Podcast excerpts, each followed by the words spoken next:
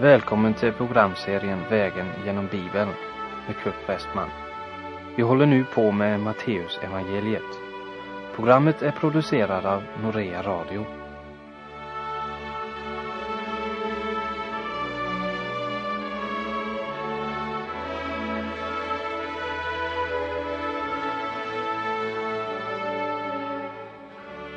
I förra programmet började vi genomgången av Matteus kapitel 5 och vi avslutade med saligprisningen i vers 9 som sa att saliga är det som stiftar frid, ty det ska kallas Guds barn.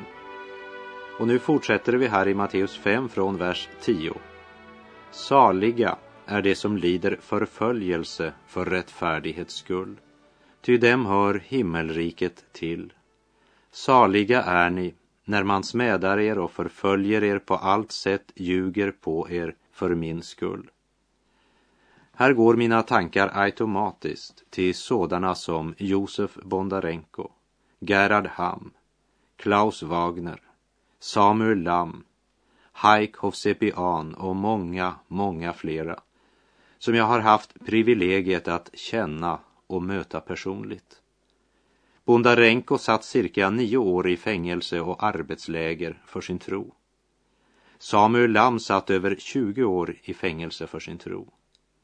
Haik Hovsepian blev mördad i januari 1994 på grund av sin gärning som pastor och evangelist. Om de var tidigare sovjetmedborgare, rumäner, kineser eller iraner, så hade de en sak gemensamt. De var så saliga att de strålade av tacksamhet, glädje och frid när du mötte dem. De var förföljda. Förföljda därför att de levde ett rättfärdigt liv. I Jakobs brev kapitel 5 och vers 10 står det: Mina bröder, ni har ett föredöme när det gäller tålig uthållighet under lidandet, nämligen profeterna som talade i Herrens namn. Följ det föredömet. Kom ihåg, vi prisar dem saliga som har hållit ut. Den holländske bibelsmugglaren broder Andreas, som jag hade privilegiet att samarbeta med i 8 år, han berättade att en gång när han besökte några trossyskon i ett land där Bibeln var en förbjuden bok, så berättade han för den lokala pastorn att i Holland blev ingen förföljd för sin tro. Varför inte det? frågade denne pastor. Därför att i Holland har vi religionsfrihet. Pastorn såg medlidande på honom och sa: Då har du verkligen ett allvarligt problem. Vad menar du? frågade broder Andreas. Och mannen svarade: Ja, vad gör ni i Holland med andra Timoteusbrevets 3 kapitel och vers 12? Så måste alla som i Jesu Kristi kraft vill leva ett gudfruktigt liv lida förföljelse. Det står inte några eller många. Det står inte ens de flesta, men det står alla. Ja, det står det. Och jag hade inte något svar, sa broder Andreas. Men jag fick sannerligen mycket att tänka på. Var det så att vår tro och framför allt vårt kristna liv var på ett sådant nivå att det utgjorde inget hot mot den värld som lever utan Gud? Saliga är det som lider förföljelse. Och saliga är ni när man smädar er. Förföljelsen är alltså sådant som möter oss i form av gärningar, medan smädelse oftast yttrar sig i ord. Den människa som blivit rättfärdiggjord av Gud, hon lägger också vinn på att leva ett rättfärdigt liv. Och det är det livet som möter förföljelse.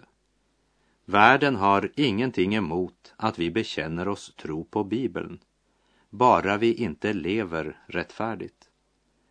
Men den som önskar leva ett gudfruktigt liv, han ska snart märka världens reaktion. Och många gånger blir det mest reaktion från de så kallade religiösa människorna. I en värld som är präglad av synden vill inte försmädelsen utebli. Ord kan världen acceptera till en viss grad.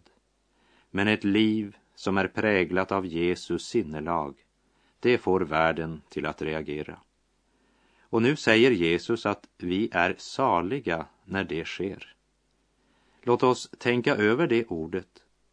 För vi blir ju ofta olyckliga och modlösa när vi blir smädade eller när någon ljuger om oss. Men vi borde inte bli modlösa eller deprimerade. Ja, Jesus går så långt i vers 12 att han säger: gläd er och fröjda er, ty er lön blir stor i himmelen. På samma sätt förföljde man profeterna som var före er. Och så läser vi vidare där från vers 13 och 14. Ni är jordens salt. Om saltet mister sin sälta, hur skall man då återställa dess sälta? Det duger då bara till att kastas ut och trampas ned av människorna. Ni är världens ljus. Icke kan en stad döljas som ligger uppe på ett berg. Icke heller tänder man ett ljus och sätter det under skeppan, utan man sätter det på ljusstaken så att det lyser för alla dem som är i huset. Guds folk, oavsett ålder och hälsa, är både salt och ljus i denna värld. Men som en gammal Herrens tjänare sade, idag är det många av våra församlingsmedlemmar som inte bara förlorat saltet, men också pepparn är försvunnen. Saltets gärning är inte att förbittra, men att bevara. Utan salt så ruttnade offerköttet. Saltet var absolut nödvändigt för att bevara offerköttet. Och därför talade kanske den här bilden starkare till dessa som lyssnade till detta budskap den gången än till oss. Salt i ett sår, det svider. Och en verklig Jesu efterföljare, han upplevs som svidande salt i samvetet på den jordiskt sinnade människan. En saltlös kristendom vinner ingen respekt i världen. Tvärtom, den blir trampad ned av människorna, och det kan vi se idag. Men vi är alltså kallade att vara ljus, och här vill jag återvända till bilden vi talade om i samband med skapelsen. Solen som är en bild på Kristus, månen som är en bild på församlingen eller den enskilde kristne. Månen har inget ljus i sig själv. Den bara reflekterar solen, och riktigt månljust blir det när månen står i en perfekt position till solen. Men inte en gång det mest fantastiska månljus kan på något sätt jämföras med solen. Men den kan ge ljus nog så man kan se vägen. Men när månen inte står i en rätt position i förhållande till solen, då är den svart. Den har inget eget ljus. Det är totalt mörker när inte solen belyser den. Och det stod om solen och månen i skapelseberättelsen att Gud gjorde de två stora ljusen, det större till att råda över dagen och det mindre ljuset till att råda över natten. Det ska komma en dag då solen ska härska, men så länge syndens natt varar är det månen som är det ljus som ska råda. Det är den kristne som ska vara denna världens ljus, och det kan endast ske genom att han själv låter sig genomlysas av Kristus, rättfärdighetens sol. När evighetens dag kommer, då är det det stora ljuset som råder, och då ska ingen natt vara mer och inga tårar. Liksom månen så har du och jag inget eget ljus, men vi har ordet, och det ska vi ge vidare. Guds ord och den helige andes ljus. Det betyder inte att du jämt och ständigt ska gå omkring och citera skriften. Men det betyder att du ska ge vidare det ljus som Gud har givit dig. Den som tillhör Jesus är jordens salt och ljus. Och lägg speciellt märke till att Jesus säger: icke kan en stad döljas som ligger uppe på ett berg. I en tid då många kristna och även många församlingar talar om att de har så svårt för att nå ut och de vet inte hur de ska få folk att förstå att de har något som den icke-kristne icke har. Det är märkligt. Jesus säger att det är tvärtom. Han säger att den troendes problem är att alla märker vem han är. En stad som ligger på ett berg kan inte döljas. Det borde ge oss något att tänka på, att vårt problem är det motsatta av vad Jesus säger att det är. Så bör också ert ljus lysa inför människorna, så att de ser era goda gärningar och prisar er fader som är i himmelen, fortsätter han i vers 16. Jordens salt, världens ljus, så bör också ni lysa. Ja, staden på berget kan inte döljas.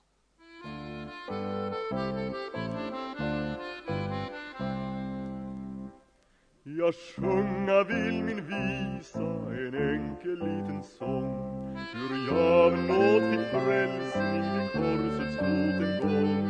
Ty jag som förgick vilse har funnit livets stil. Jag tackar Herren Jesus för allt han gjort för mig. Och i vers 17 fortsätter Jesus: tro inte att jag har kommit för att avskaffa lagen eller profeterna. Jag har inte kommit för att avskaffa utan för att uppfylla. Vi måste komma ihåg att en del av Mose lag var ceremoniallagen. Kristus var offret för alla världens synder. Lammet som var utvald innan världens grundval blev lagd. Kristus kom inte för att upphäva lagen. Han kom för att uppfylla den. Och han uppfyllde den på det sättet att han höll lagen under sitt liv här på jorden. Och den norm som givits till människorna kunde han hålla. Och nu kan han skänka denna rättfärdighet som han har vunnit. Den kan han nu skänka till alla dem som tar emot honom i tro. Och i vers 18 säger han: så länge himmel och jord består ska icke den minsta bokstav, icke en enda prick av lagen förlora sin giltighet, förrän det allt har förverkligats. Jag hoppas att du inte missförstår det jag säger i denna avdelning som vi kallar för Bergspredikan. Jag säger inte att det står oss fritt att bryta Moselag, för den lagen är fortfarande en kristens norm. Och den avslöjar för mig att jag håller inte måttet inför Gud. Och det driver mig till Kristi kors. Det enda sättet på vilket jag verkligen kan hålla lagen är genom att i tro ta emot honom som är den ende som har uppfyllt den, Kristus Jesus. Och vi läser i vers 19: därför den som bryter ett av de minsta bland dessa bud och lär människorna att göra så, han ska kallas liten i himmelriket. Men den som håller dem och lär människorna att göra så, han ska kallas stor i himmelriket. Vi kan inte bryta Guds lag utan att det får konsekvenser. Men du kan inte heller i egen kraft hålla lagen. Din enda räddning är att komma till Jesus Kristus för frälsning, kraft och styrka. Buden är inte en frälsningsväg, men ett medel till att visa dig vägen till frälsning genom att acceptera Jesu Kristi gärning. Och vi läser i vers 20: ty jag säger er att om er rättfärdighet inte vida överträffar de skriftlärdas och fariseernas, ska ni aldrig komma in i himmelriket. Det är viktigt att upptäcka vad han säger just här. Fariseerna hade en hög grad av rättfärdighet efter lagen, men det var inte accepterat. Hur kan du och jag övergå deras rättfärdighet? Det är omöjligt i vår egen kraft. Kristus måste göra det för oss. Och så verserna 21 och 22. Ni har hört att det är sagt till det gamla, du ska icke dräpa, och den som dräper han ska stå till svars inför domstolen. Men jag säger er, var och en som blir vred på sin broder, han ska stå till svars inför domstolen, och den som säger ditt dumhuvud, han ska stå till svars inför stora rådet, och den som säger din narr, han ska kastas i helvetets eld. Detta är ett otroligt uttalande. Det betyder att om du är vred på din broder så är du en mördare.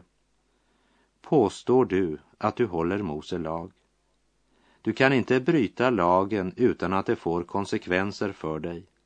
Du kan inte vara stor i orden och säga att bergspredikan är din religion och sedan bryta allt den säger. Kära vän, både du och jag behöver en frälsare som helt och fullt har uppfyllt lagen och som kan ge oss sin rättfärdighet. Och vi läser i Matteus 5, vers 26. Sannerligen, jag säger dig, du kommer icke att slippa ut därifrån förrän du har betalat det sista öret. Han lyfter upp sin undervisning högt över Moselag. Han är den som har givit lagen och han är den som förklarar vad den betyder. Och i vers 27 och 28 läser vi: Ni har hört att det är sagt, du ska icke begå äktenskapsbrott, men jag säger er, var och en som är lystnad ser på en annans hustru, han har redan begått äktenskapsbrott med henne i sitt hjärta. På punkt efter punkt visar bergspredikan att vi har syndat och att vi behöver komma till Jesus för att få nåd och hjälp. Och vers 29 och 30. Om ditt högra öga lockar dig till synd, så riv ut det och kasta det ifrån dig. Det är bättre för dig att du förlorar en av dina lemmar än att hela din kropp kastas i helvetet. Om din högra hand lockar dig till synd, så hugg av den och kasta den ifrån dig. Det är bättre för dig att du förlorar en av dina lemmar än att hela din kropp kommer till helvetet. Detta är allvarligt, mycket allvarligt. Och det avslöjar att om du inte kan leva upp till Guds norm så behöver du en frälsare. Inte bedra dig själv med att du gör så gott du kan. Det står ingenstans i Bibeln att du ska göra så gott du kan. Men det står att du ska göra det som är rätt. Är det rätt det du har gjort? Att trösta sig med att göra så gott man kan gör oss till tvättäkta fariser. Om du lägger märke till vad du läser så borde bergspredikan driva dig till Kristi kors och där borde du ropa om nåd. Och vi läser vers 31 och 32. Det är också sagt, den som skiljer sig från sin hustru, han ska ge henne skiljebrev. Men jag säger er, var och en som skiljer sig från sin hustru av annat skäl än otukt, han gör henne till en äktenskapsbryterska.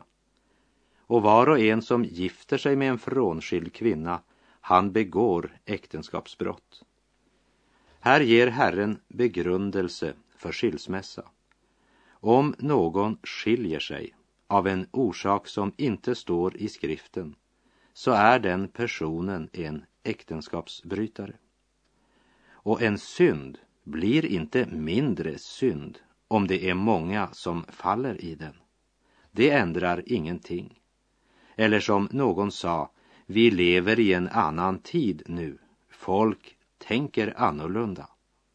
Men det handlar inte om vad människan tänker. Men frågan är, vad säger Herren? Och vi ska se närmare på frågan om skilsmässa när vi kommer till kapitel 19 i Matteusevangeliet. Vi fortsätter nu och läser verserna 33 till 38 här i kapitel 5. Ni har också hört att det är sagt till det gamla, du ska icke svärja falskt och du ska hålla din ed inför Herren. Men jag säger er, ni ska inte svärja alls, varken vid himmelen, för den är Guds tron, eller vid jorden, ty den är hans fotapall, eller vid Jerusalem, ty det är den store konungens stad. Ni har hört det är sagt, öga för öga och tand för tand. Men jag säger er, ni ska inte göra motstånd mot den som gör er illa, utan om någon slår dig på den högra kinden, vänd då också den andra till. Lever du på det sättet, eller ger du igen? Det ligger en andlig princip i detta. Vi lever i en tid då människorna tänker att den som inte slår igen, han är en fegis. I dessa verser möter du något av den kristnes förnedring. Men en Jesu lärjunge förstår att det är Herrens ära som står på spel och inte hans egen. Och all hämnd är Herrens och hans alena. Det visste Paulus, och därför kunde han också säga i andra Timoteusbrevets 4:e kapitel: Kopparsmeden Alexander har tillfogat mig mycket ont. Herren ska låta honom få det straff som hans gärningar förtjänar. Det uttalandet visar oss en man som verkligen litar på Gud. Vi kan säga att Bergspredikan den uppmanar oss inte bara att göra vår plikt, men den säger till oss: gör det som inte är din plikt, gör det. Och vi läser vers 40-42. Om någon vill gå till rätta med dig för att ta ifrån dig din livklädnad, låt honom då få manteln också. Om någon tvingar dig att följa med en mil, gå då 2 med honom. Ge åt den som ber dig och vänd dig inte bort från den som vill låna av dig. Om du skulle möta en banktjänsteman som hävdar han lever efter Bergspredikan, så citera den här versen och se hur långt du kommer. Låt oss sluta vårt hyckleri och inse att detta är himmelrikets lagar och normer. När Jesus regerar och sitter på tronen på denna jord, så kan människorna leva efter denna lag. Även om detta är viktiga principer som verkligen vill visa oss att vi skall ge hjälp till den som är i nöd, så kan det förverkligas fullt ut först när Kristus sitter på tronen. Och vi läser vers 43-48. Ni har hört det är sagt, du ska älska din nästa och hata din fiende. Men jag säger er, älska dina fiender, välsigna dem som förbanna er, gör gott mot dem som hatar er och bed för dem som förföljer er, så att ni blir barn till er fader i himmelen. Ty han låter sin sol gå upp över onda och goda och låter det regna över rättfärdiga och orättfärdiga. Om ni älskar dem som älskar er, vilken lön får ni för det? Gör inte publikanerna på samma sätt? Och om ni visar vänlighet endast mot era bröder, är det något märkvärdigt? Gör inte hedningarna på samma sätt? Därför ska ni vara fullkomliga, liksom er fader i himmelen är fullkomlig. Hela kapitlet handlar egentligen om att Jesus i klartext förklarar vad Guds lag handlar om. Det är inte bara några yttre saker. Det är inte glödlampan som är det intressanta, men ljuset. Ni har hört det är sagt, sa Jesus. Hata din fiende. Det stod inte i lagen. Det var väl hellre ett av de tillägg som de skriftlärda hade gjort. Men med det tillägget skapade man en hållning som gjorde att det var få judar som räknade annat än sina landsmän som sin nästa. Det är som om Jesus ville säga: det intressanta är inte vad du har hört, men vad säger Herren?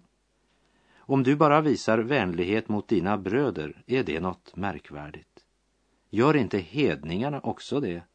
Om du älskar dem som älskar dig, vad lön får du för det?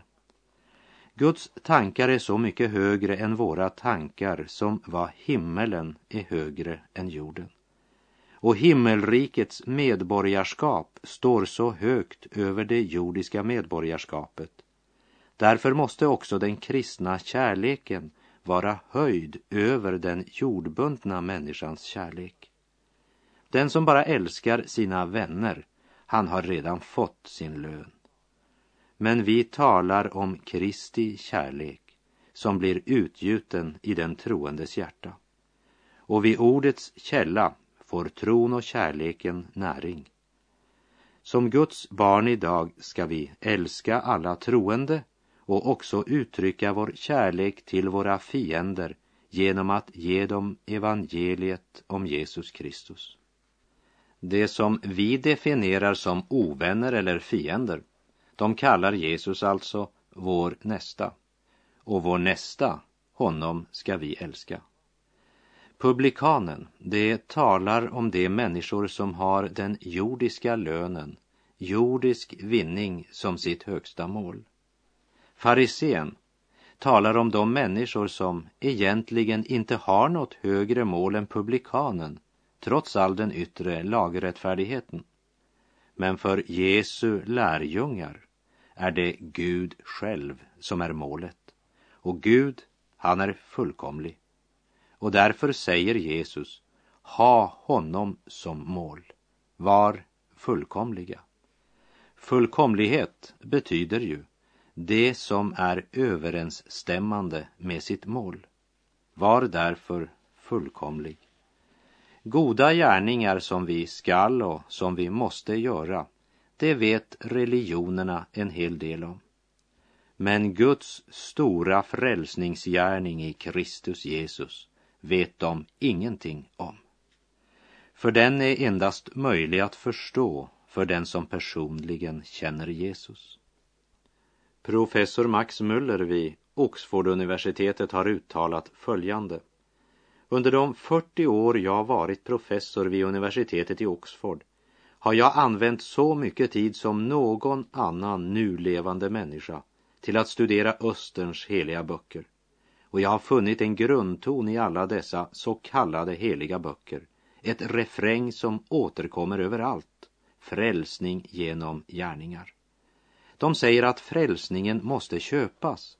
Den måste köpas för en bestämd pris och priset måste vara våra egna gärningar och vår egen förtjänst. Vår egen bibel, vår heliga bok från Östern, är från början till slutet en protest mot denna lära. Låt oss inte blunda för det som är sant och gott i dessa böcker. Men låt oss lära hinduer, buddister och muhammedaner att det endast är en helig bok från Östern som kan vara deras tillflykt i det fruktansvärda ögonblick då de alena ska gå in i den eviga världen.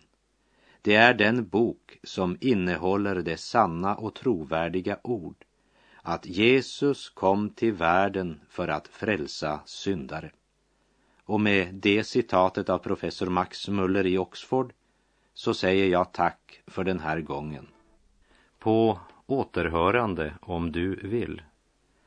Herren vare med dig. Må hans välsignelse vila över dig. Gud är god.